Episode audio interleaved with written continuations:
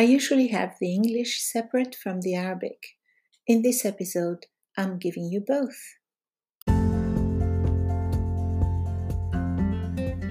بدأت بثا مباشرا على انستغرام لمساعدة الطلاب في جميع أنحاء العالم على ممارسة اللغتين الإنجليزية والعربية.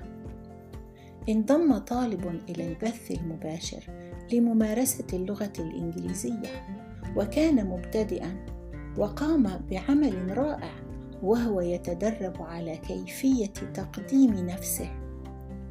ما أعجبني حقا هو أنه لم يكن منزعجا من ضحك صديقه في الجمهور المهم أنه تعلم شيئا جديدا أثناء البث المباشر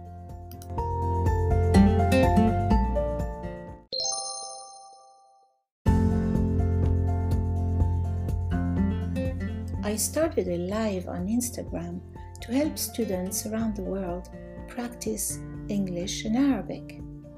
A student joined the live to practice English.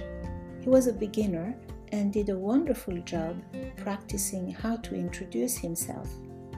What I really liked is that he was unfazed by his friend laughing in the audience. The important thing is that he got to learn something new during the live.